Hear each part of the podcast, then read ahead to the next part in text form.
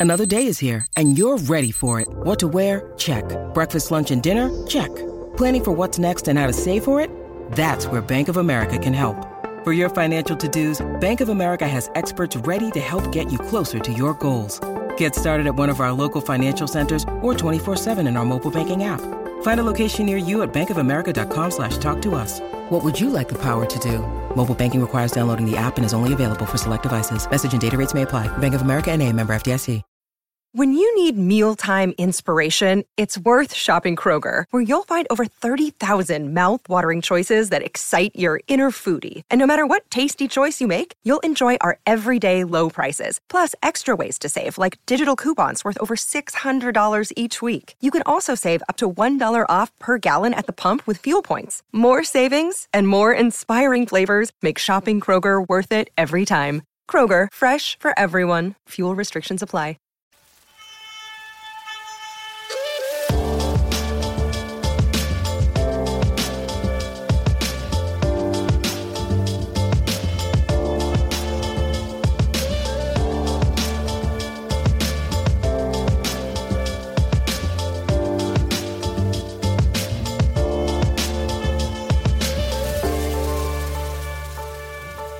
Hello, Bulls fans, and welcome to another episode of Bulls HQ, a Chicago Bulls podcast on the Blue Wire Sports Podcast Network. Thank you for joining me again this week, episode two for the week. Hope you're all enjoying yourselves and taking care of yourselves, watching NBA playoffs, enjoying all the basketball that's happening that doesn't contain our Chicago Bulls, but that doesn't mean we can't have a podcast. So I'm back again this week because I want to do part two of the what if scenarios that I started on Monday. If you haven't listened to that, I suggest you listen to that before this episode. So go back, hit pause on this one and listen to that episode where I went through some what if scenarios that some of the listeners had sent through. And essentially what I'm doing is I'm just changing the variables. If one little slight change happened, what, what does that mean for the Chicago Bulls and the franchise? So I touched on a few going back from the phantom call on, that, that Hugh Hollins made on Scottie Pippen in the 1994 playoffs from, you know, what, what does a rebuild in the early 2000s look like if some things just changed slightly. So, example, what happens if the Bulls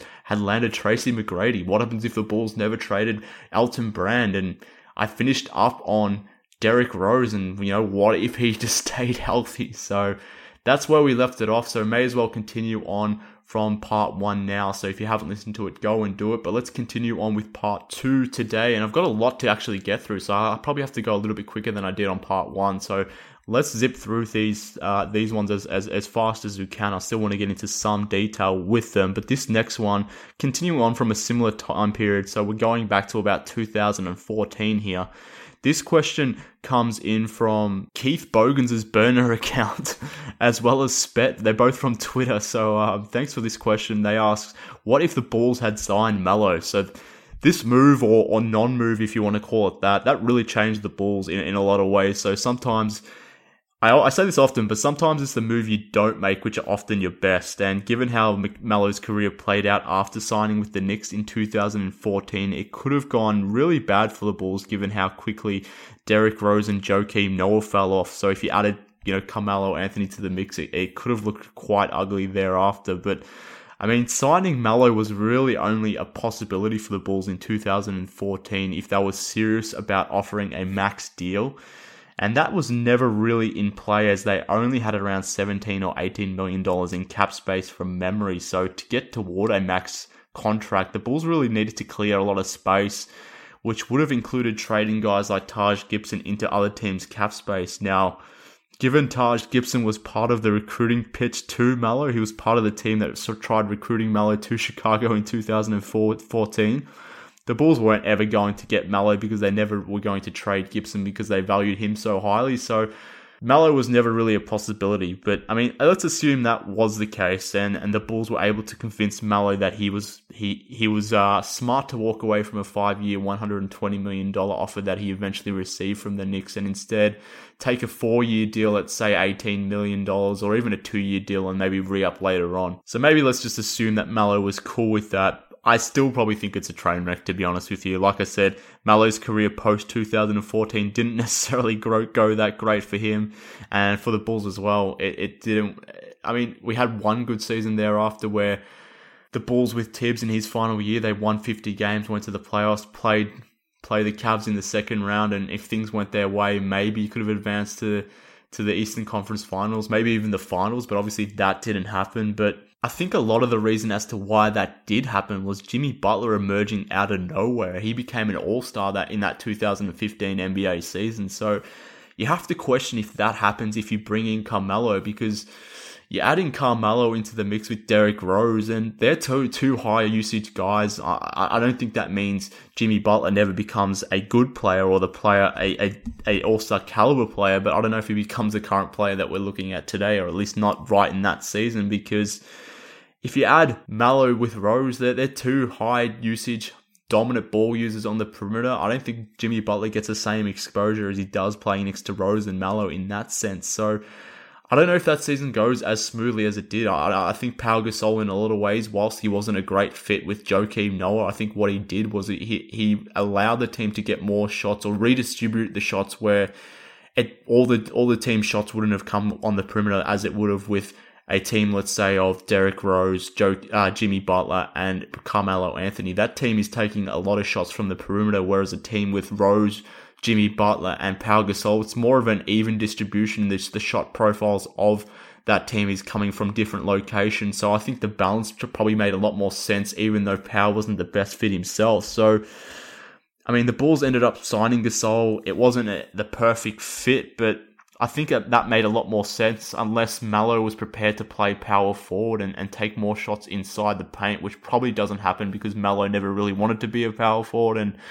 knowing Tom Thibodeau, he never really played small either. So I don't think there's a situation where he would have gone small with Melo at power forward. So that probably never happens to that extent. So if the Bulls do sign Melo, I think it's I don't think they're a better team than the one that we saw with Pau Gasol, and I don't think they end up necessarily having any chance of beating the Cavs in, in 2015. I actually think this team was uh, the, the team that the Bulls put forward in 2015 was a better team to face off against the Cavs because, like I said, I think it just would have been a problem. It would have been problematic having Melo and Rose and Jimmy Butler sort of trying to work it out on the on the perimeter. I think it could have gotten pretty ugly at some point, and I, I don't know which of those players would have had to sacrifice. I mean, Jimmy Butler definitely would have, but I mean, is, is Rose taking less shots? Is, is Melo taking less shots? I, I don't think it's necessarily in their character to do so. So, I mean, who knows? But if you don't, if you do get Melo, then you don't get Gasol and you don't get Nikola Mirotic. So I, I think the balance of the team was better that in what they had in, in 2015 than, than what the team would have been with Melo should he have signed with the Bulls. But at the end of the day, not signing Melo was a complete blessing because it saved the Bulls from years of nonsense while also allowing Butler to come through and become the star he did. So we should all be thankful that Melo chose New York, to be honest with you. I, I definitely am.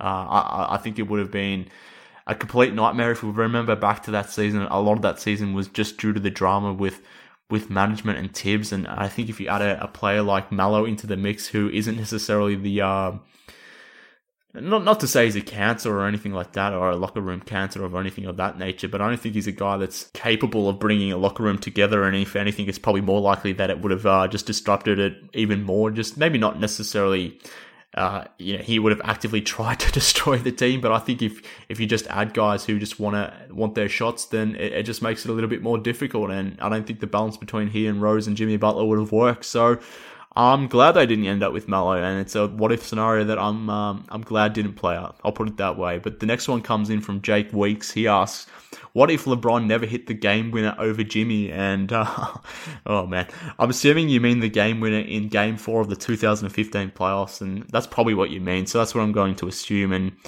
I mean, it's truly hard to know what would have happened, but if nothing else, if LeBron takes that shot in the corner of game four with the scores tied at 84 apiece, I mean, we're at least headed to overtime. We, we know that. In, in overtime, who knows what happens at that point? But the Bulls had come back from a seven point deficit to tie it before James made that shot in the corner, so maybe they could have won in overtime. So let's run with that. Assume they get to overtime and then they win and the Bulls are suddenly up with a 3 1 advantage against the Cavs as the series heads back to Cleveland for game five. I mean, that's a pretty commanding position against the LeBron team to have a 3 1 advantage. I mean, if you can take that after four games, have a 3 1 lead against LeBron and the Cavs, you're obviously doing that. And we have to remember at that point that the Bulls were without Pau Gasol, who was injured in game three. So he didn't reappear until game six, which was a do or die game for the Bulls at that point. But if you're up at 3 3 1 against the Cavs, you can sort of. You have some games in play, I guess, to sort of mitigate against that Gasol injury. But I mean, in Game Six, as we saw, the Bulls let go of that proverbial rope. So who knows what have what would have happened if um, they had a three-one advantage? But really, everything hinges on what happens in that overtime of Game Four. Should LeBron miss that shot, but if the Bulls were to pull it out and go on the road to Cleveland with a three-one lead, they probably still drop Game Five. But they still have a 3 2 advantage at that point, headed back to Chicago for game six. And I mean, Game Six, what happened was a was a disaster. It was a blowout. The team let, like I said, they let go of the rope, and that was the end of the the end of the Thibs era right there. But if you go home with a three two advantage, it just changes the psychology at everything, and you have to still feel pretty confident having a game up on the Cavs, coming up, coming back to the United Center. Thinking you had a legitimate shot at winning the series, probably the best chance you'll ever have at finally dethroning Le- LeBron.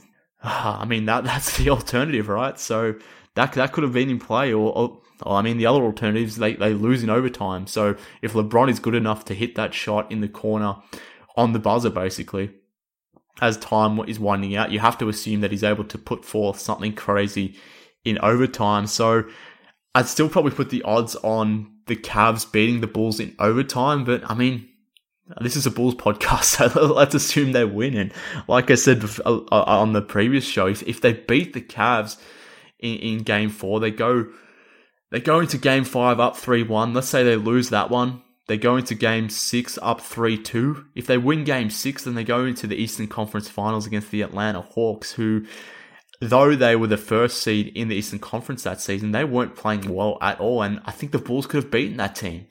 And I think that Bulls team beats the Atlanta Hawks, and I think they get to the finals against the Golden State Warriors.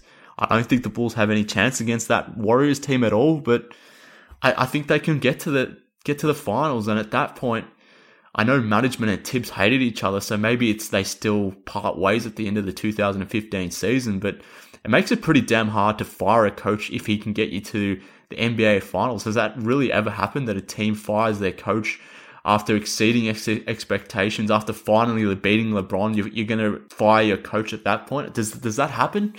I don't know. Maybe it does. Maybe things were that bad that they still happen, or that still happens. But I mean, it makes it pretty hard to imagine that it would. But if it never happens, then maybe Thibodeau doesn't get fired, and maybe Fred Hoiberg never comes into the picture. If if if Thibodeau hangs around for one more season, then obviously Hoiberg doesn't come there in the uh, the season thereafter, and a Bulls team that won 50 games probably doesn't fall to 42 wins and misses the playoffs. Maybe that doesn't happen, or, or, or again, maybe it does because maybe that lock, that that locker room was still fractured enough that it still occurs, and there's still uh, uh still drama with off court drama between management and the and the coaching staff that still forces that situation. I don't know, but it, assuming the Bulls went to the final, it makes it hard to fire Thibodeau at that point. So you don't bring in Fred Hoiberg, and if you don't bring in Fred Hoiberg, things don't start to peter off from that point. If you don't bring in Hoiberg, you don't miss the playoffs in 2016.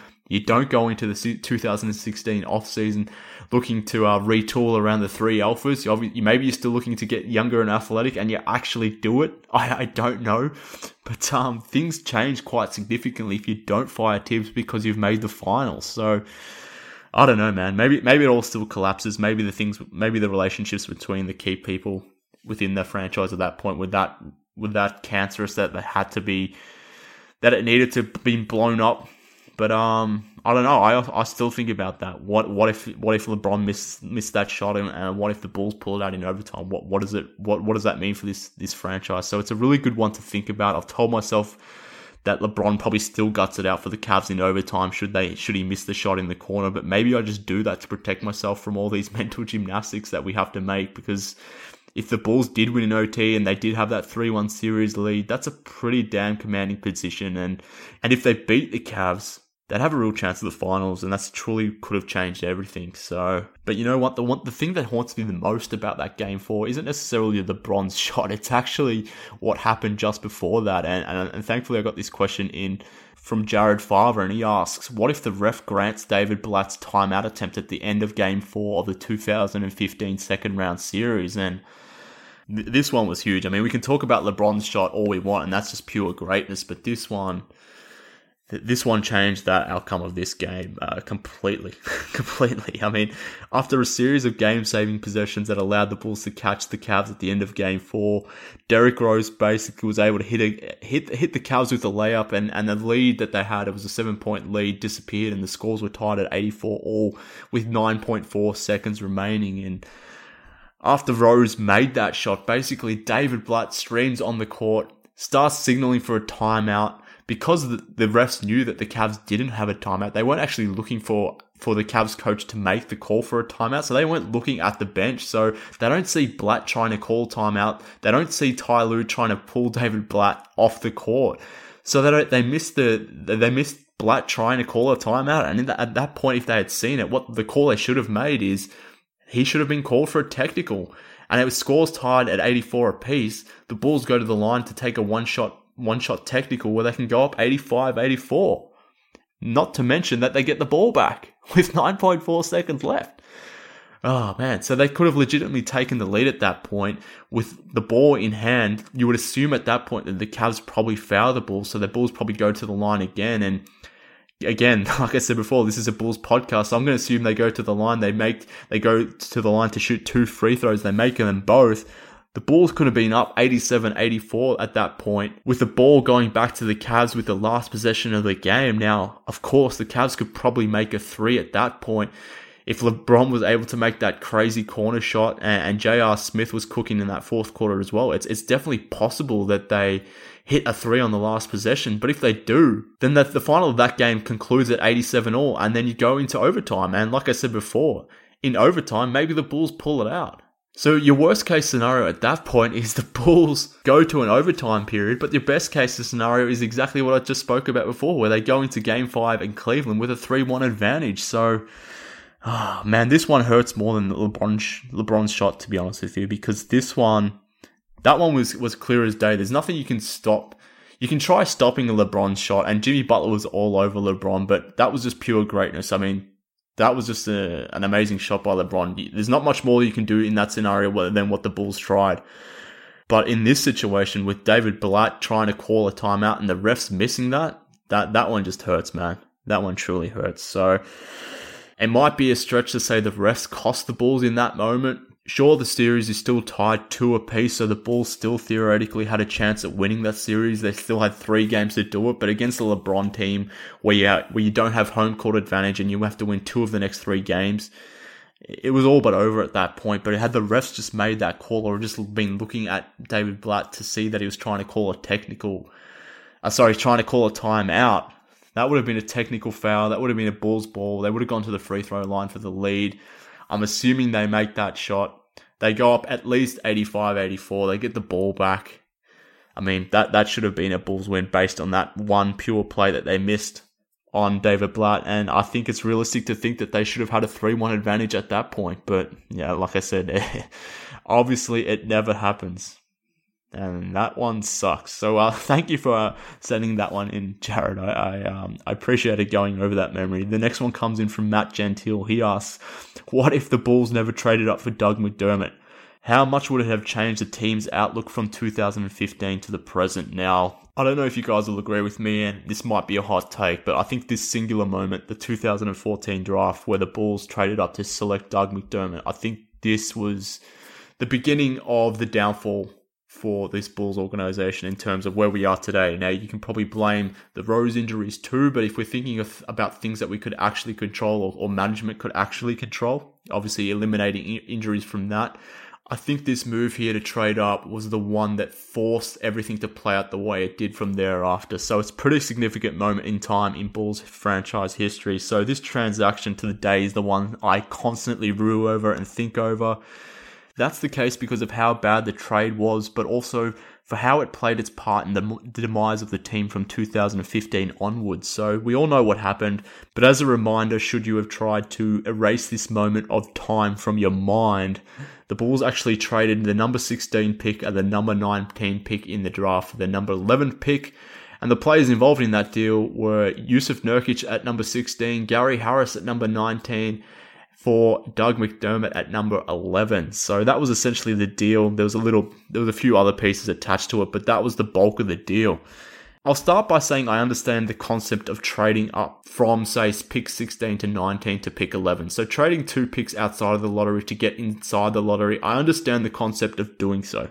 So I'll put that on the table first. So that kind of makes sense. It also makes sense when you think about the Bulls' free agency plans that year. So pick 11 that makes less money than pick 16 and pick 19 combined. So the Bulls were in cap space mode at that point. They were chasing free agents. They were chasing Carmelo Anthony. So having two rookies on the books would have cost more than just having the one. So it kind of made sense from a cap space, cap space point of view too. Um, but when you think about it as well, the Bulls thought that they had a championship team on their hand as well. So carrying two extra rookies and then adding Nikola Mirotic in as well, who even though was an experienced player, he too was a rookie. A team's not going to win a championship with carrying three rookies on its roster. So again, I kind of understand it, particularly when you have a coach like Tom Thibodeau, who's probably reluctant to play one rookie in his rota- rotation, let alone three. But still, nonetheless, with that aside, what the Bulls essentially had done is they had traded two assets for one, and that one that they did end up with basically turned into nothing. So it was a complete sunk cost, which was later used as part of the Cameron Payne trade. So things got even worse with that McDermott trade. The Bulls dealt McDermott a bad player for an even worse one in Cameron Payne, along with Taj Gibson two years later down the road. So you have to think if if the player that they selected at number 11 wasn't Doug McDermott, but was actually a decent player, then they never make the Cameron, tra- uh, Cameron Payne trade. They never taj- uh, trade Taj Gibson in that trade. Maybe they get actually something of value for Taj Gibson. But more, more importantly than that, that the most disappointing part of this trade, beyond trading two picks for one, was the fact that the players that they gave up on were actually quite capable players. So Jusuf Nurkic and Gary Harris, they've gone on to become very good two-way players in the league right now. Nurkic had a career year in Portland, averaging 15.6 points per game, 10.4 rebounds, and 3.2 assists per game, as well as a steal and a, and a, block this season, whilst playing really good defense. So if you think about those numbers, if you can get those numbers out of Wendell Carter Jr., during his peak seasons, you'd have to be pretty happy with that. But the Bulls could have had that with Jusuf Nurkic. And then with Gary Harris, who's had a down year this season due to injury, but last season he averaged 17 and a half points per game and was shooting 39.6% from the three point line on good volume while playing fantastic defense. So, I mean, both of those players taken at 16 and 19, assuming the Bulls kept those picks and assuming they drafted those players, they would have been really good players to have as part of your team for that season. Even if Thibodeau wouldn't have played them necessarily, they're good pieces to have beyond this iteration of Bulls, and they would have been good pieces to have when you're going into that rebuilding or that retooling period. But even if they didn't necessarily want Nurkic or Gary Harris, there was players available in that draft that were completely competent as well.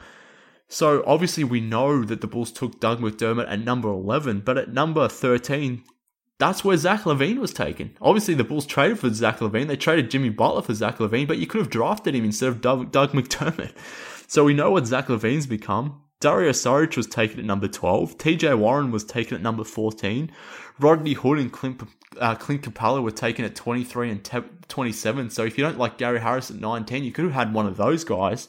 So there were a lot of options there for the Bulls, whether they kept their picks or made the same trade that they ended up doing. It was just that the fact that McDermott was just a bad pick, and drafting a senior, mature age collegiate player with such poor athletic measurables always had disaster written all over it. So what missing on McDermott really did it really limited the Bulls' asset pool. So the 19 pick, which was theirs, but the number 16 pick was the, the pick that they had acquired from the Tyrus Thomas trade from the Bobcats. So you had traded LaMarcus Aldridge for Tyrus Thomas, who didn't work out, but you had managed to turn tra- uh, turn Ty- Tyrus Thomas into a future first round pick, which turned into potentially Jusuf Nurkic. But unfortunately, that got turned into uh, Doug McDermott, which got turned into Cameron Payne.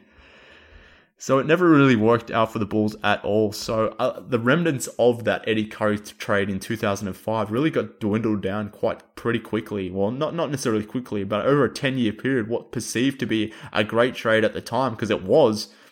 Those assets were never really maximized and they never really became anything, which is again very very disappointing. But what makes it even more disappointing is the fact that as the Bulls transitioned away from Derrick Rose and Joakim Noah, having Nurkic in Harris instead of McDermott to pair with Butler and Mirotic, suddenly you have a legitimate building block for the next phase of the franchise or the next phase of your retooling. So, I mean, in 2016, there's a situation where you potentially could have had Jimmy Butler at 26 years of age, Mirotic who was 24, and Nurkic and Harris who were only 21. That's that's a young and an athletic group.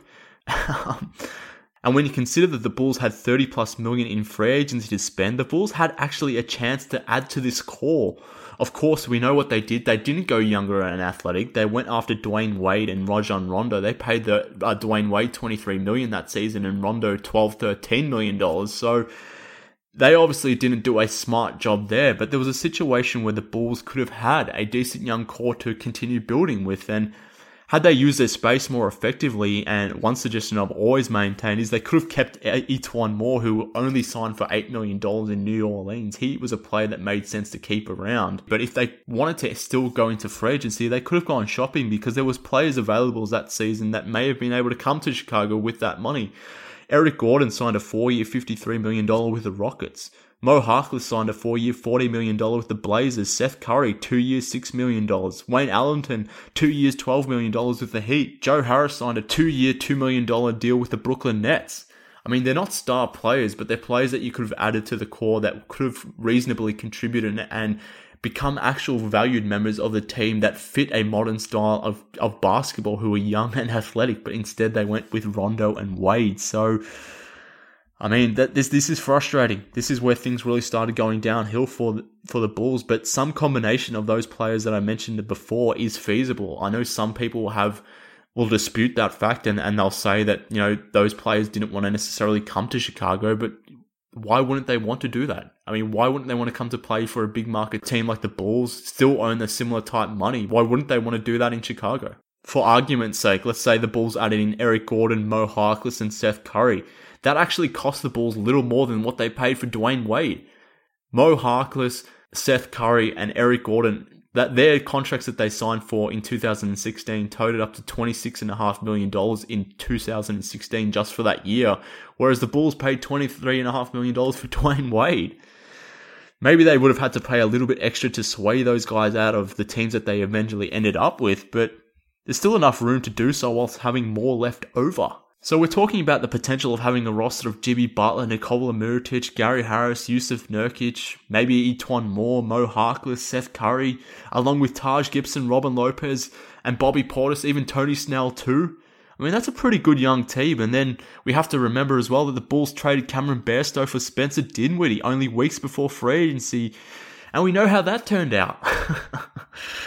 so, I mean, the obvious retort, retort to all of this, apart from the fact that some will argue that you know this entire plan is fictitious and wasn't really possible at all, and I, and I will definitely refute that. But the obvious retort is that this team doesn't win everything, and my response back to that is I, I don't care. I don't care. Don't care if they would don't win a title. They they would have been a fun team. It could have been a team that maxes out as a 48 or a 52 win team, which we know in the Eastern Conference is good enough to get you home court yeah, it doesn't win you a title, but with Jimmy Butler and that core that I mentioned before, it could have been a fan a fun team. So, uh, but obviously we didn't we didn't we didn't give it a chance. The Bulls that they they they elected for the rebuild, and obviously they do that in, they did that in 2017, but.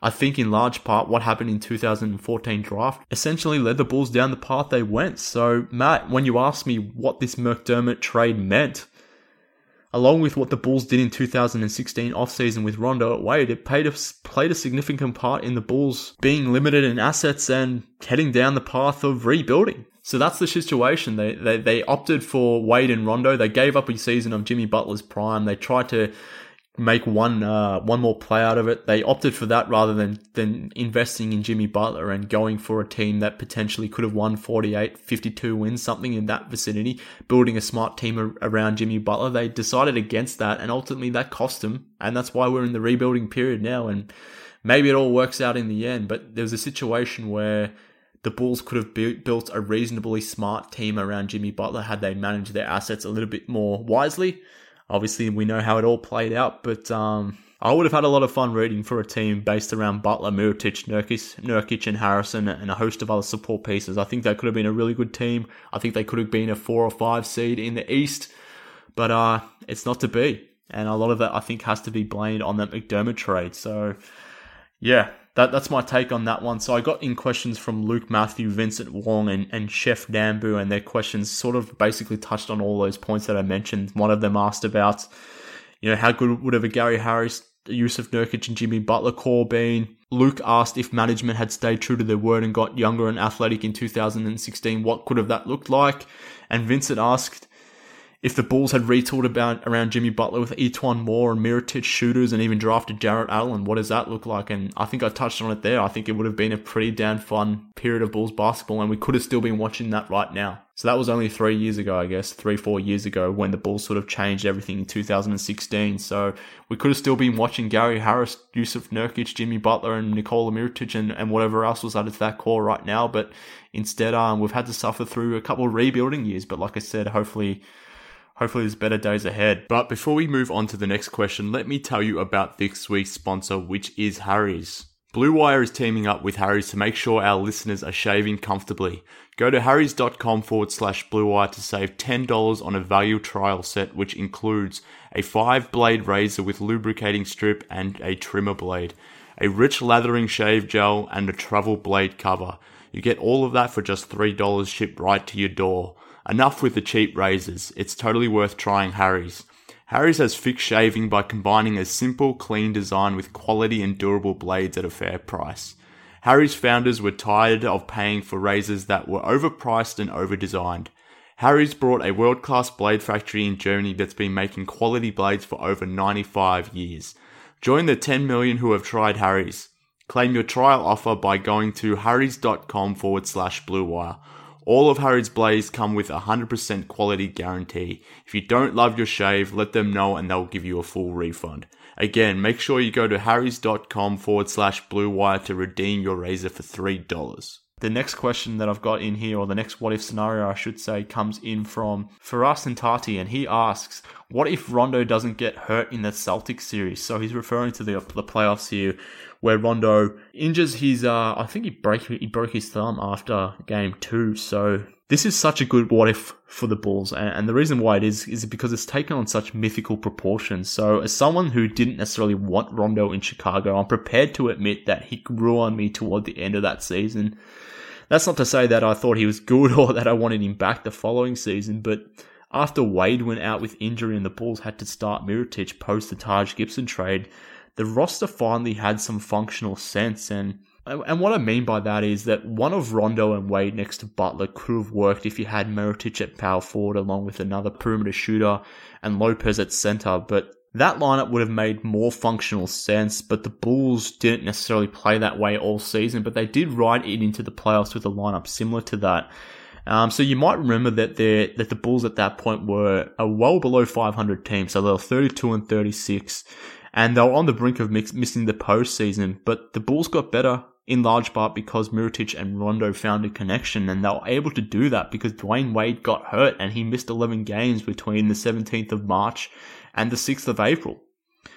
And, and what that meant was uh, Nikola Mirotic has gone into the starting lineup post the Taj Gibson trade. The Bulls actually uh, were tra- trying to trade Mirotic, but they decided or because they couldn't get anything for Mirotic, they kept him, and instead of not playing him, they decided to play him, and thankfully they did because he was awesome during that period when Wade missed the, we missed those games, and he was a vital piece in the Bulls pushing towards the playoffs. In that 11 game span, he averaged 17 points, 7 rebounds, and shot 49% from the three point line. And the Bulls were actually playing a rotation that made a lot more sense, and not having Wade there enabled that, I guess. So the Bulls were able to sneak into the postseason as the eight seed, they faced Boston, the first seed, but I wouldn't say that Boston team was a normal or regular first seed. And when you when Isaiah Thomas is your best player in the playoffs, or the, your best player on that team, and granted he was amazing that season, but when he's your best player, you're not a typical first seed. So the Bulls had a decent chance against that Celtics team, and Robin Lopez was unstoppable.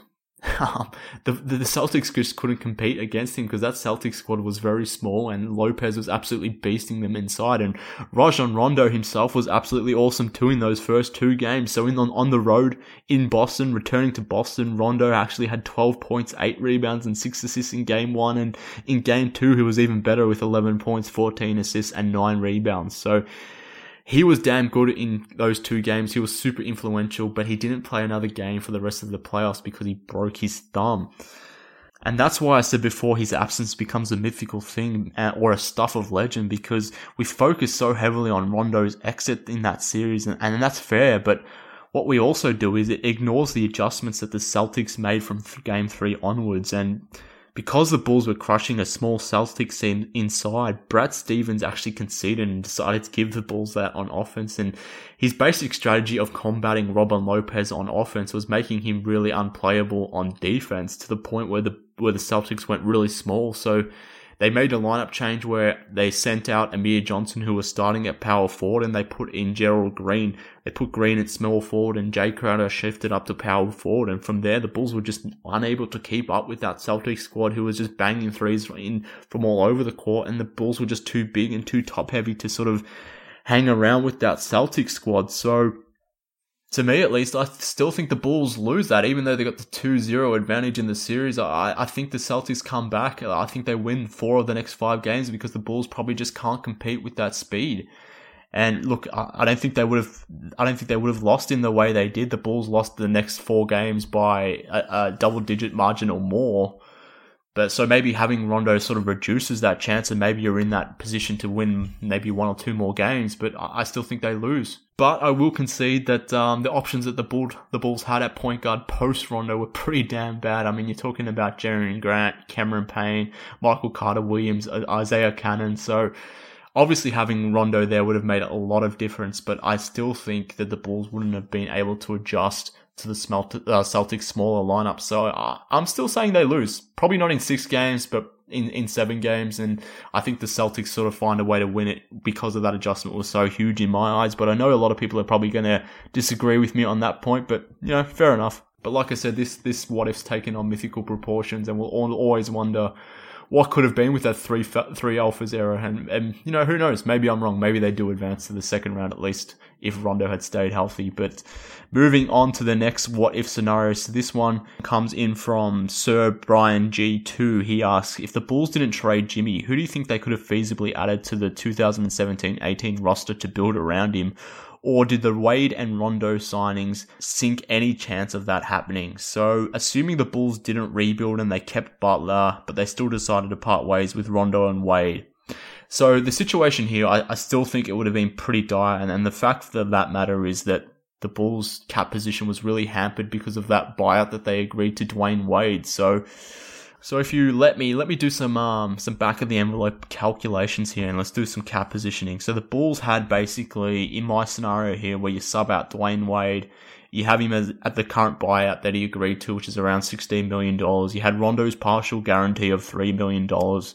You had Mirotic's cap hold in place. You had Butler, Lopez, Payne, Valentine, Grant, Portis, Felicio. You had all those guaranteed contracts in place against the cap position or, or the salary cap at 99 million. That only leaves you with about $24 million in space to do something with in 2017 free agency, but that's without considering cap holds for minimum roster charges. That's without considering the cap hold for the, the, uh, the draft pick in 2017. So that, that $24 million number probably goes down to around $20 million in space at that point. So, you're really looking at a situation where you only have Jimmy Butler, Nikola Mirotic, Robin Lopez, some bad role players that maybe turn into something, but we probably know they're not going to in Jerian Grant, Cameron Payne, Denzel Valentine, and Bobby Portis, and $20 million in space. So you have to ask yourself at that point, do the Bulls have enough to, to go forward and, and, and sign anyone of note in free agency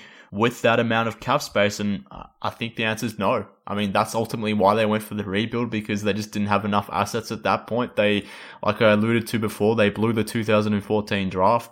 Doug McDermott's not even in the roster anymore, but I mean, you could have had Gary Harris and Jusuf Nurkic at that point. Maybe that situation looks a lot different, as I sort of alluded to before. But at this point, with only $20 million in space and Butler being your only real piece, it, it doesn't make sense. So I, I think we sort of still head towards a rebuilding situation. So the Wade contract in this scenario really does hurt you because you had to agree to a buyout. So that's the biggest what if of this scenario. Had the Bulls not given Dwyane Wade a guaranteed money in the second year of his deal and had it not been a player option but maybe a team option, then then that really does change the scenario because instead of having that $16 million buyout on the books, you take that away and suddenly a $20 million in space turns into $35, $36 million in space. And then you can really get into free agency. Maybe you can get a guy for one big max deal and bring in that type of player, or you could split that over two or three role players and again build out a competitive team around Jimmy Butler, whatever the situation is.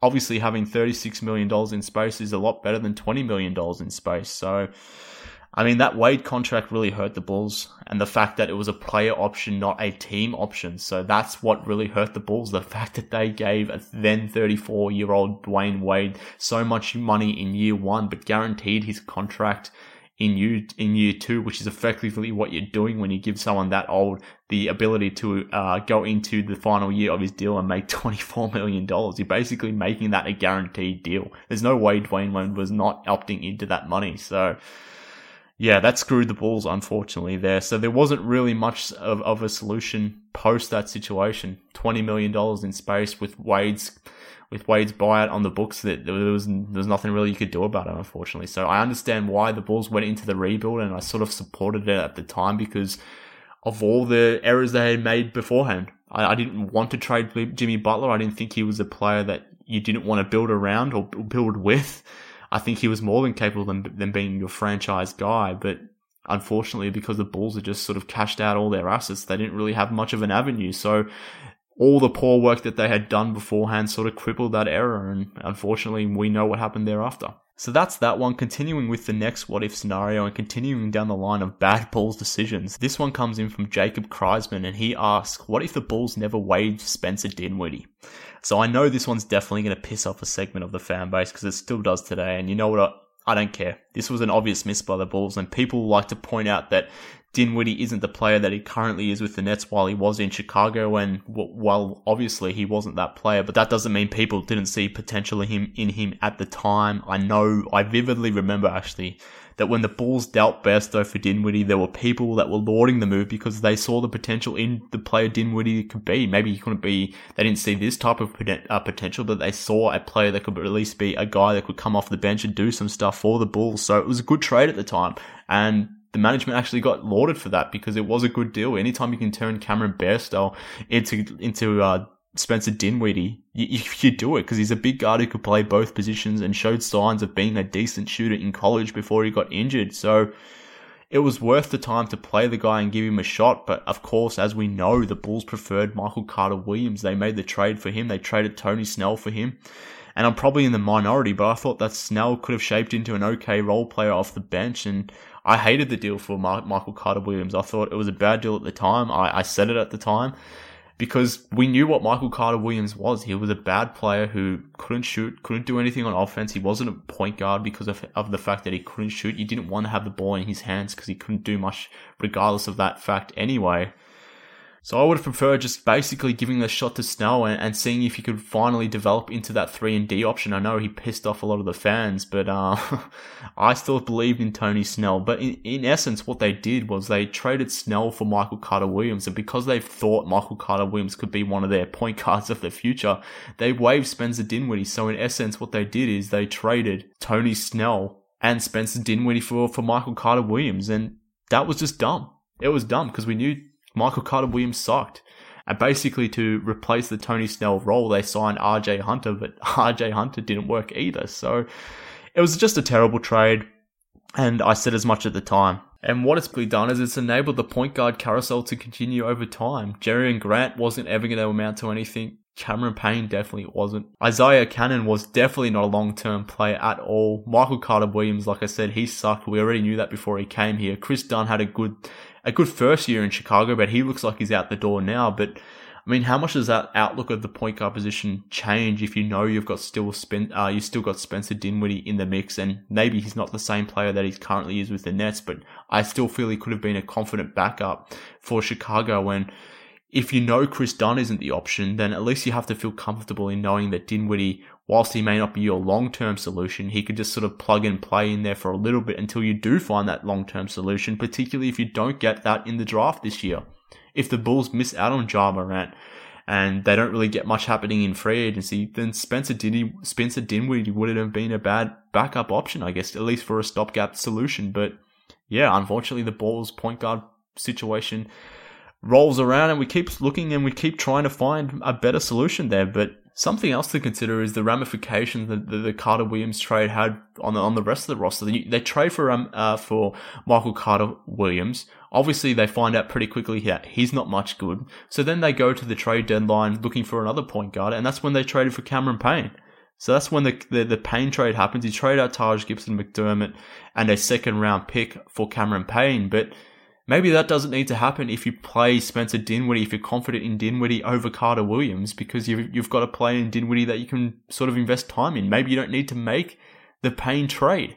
And why that's critical is the Bulls gave up a second round pick in that trade. Not only did they give up the best player in that deal, which is Taj Gibson, but they gave up a second round pick which ended up being a pretty damn good second round pick considering the team went for the rebuild. And that second round pick eventually made its way to the New York Knicks, who in the second round, they ended up drafting Mitchell Robinson, who had a damn good rookie season this season. So, so the flow on effect of that Michael Carter Williams deal, you could argue led to the Cameron Payne trade, which led to a host of other bad decisions. So that's what that's the problem with the Bulls. They, they, they put their foot forward with one good move, but then they take two steps back. The, the, the deal to get Spencer Dinwiddie in was a good one, but then they sort of undo that and make two two bad moves thereafter. The one being the Michael Carter Williams deal, the next being the Cameron Payne trade. And though they don't necessarily need to happen if you are confident in what you have in Spencer Dinwiddie, and if you see that you have an actual decent player in Dinwiddie, I know some fans will like to pretend that they didn't know that, and we didn't know that at the time,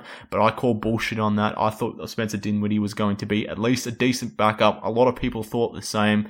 So to those fans that are sitting there and saying who knew that Denz, uh, Spencer Dinwiddie could turn into a decent player? A lot of people did, and management should have known that, and the Bulls team should have known that because he was actually good for the team in summer league, and he was right under their nose. But uh, unfortunately, the Nets got him for nothing. So. Yeah, hopefully that answers your question, Jacob. That one still bothers me to this day. I like the McDermott trade, but um, yeah, that was an interesting what if. But um, look, that probably I probably pause here. And look, I didn't think I was going to do this, but I, I only thought I'd do two shows but I, I, might actually hit pause on this show and I might have to come back for a part three for these what ifs and because I've still got a few more and I could easily say I could just skip it and bag them for another time and not necessarily come back to them. But I, you guys took the time to write them in, so I should take the time to record it. And rather make, than making this a super long podcast, what I'll do is I'll come back for another episode and, and I'll answer the remaining what ifs that I do have, which are more related to the current day Bulls in terms of what we're seeing going around in the rebuild at the moment. So let's hit pause for now. I'll come back later in the week. Be on the lookout for part three. I've just called an audible. We're going to do a third show.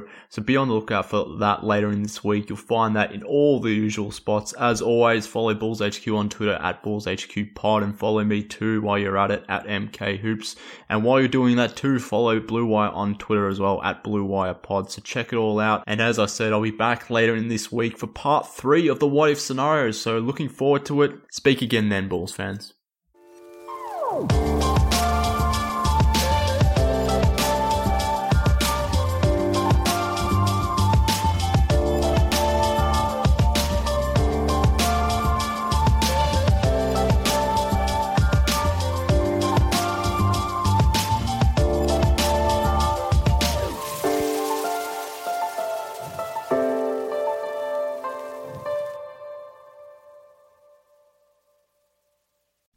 Amira Rose Davis, historian and co host of the sports podcast Burn It All Down. And now I'm hosting the new season of American Prodigy, all about black girls in gymnastics. For the last 40 years, black gymnasts have moved from the margins to the core of the sport and changed gymnastics along the way. Now, they tell their stories. You'll meet trailblazers like Diane Durham, superstars like Jordan Chiles, and everyone in between. Listen to American Prodigies on Apple Podcasts, Spotify, Stitcher, or wherever you get your podcasts.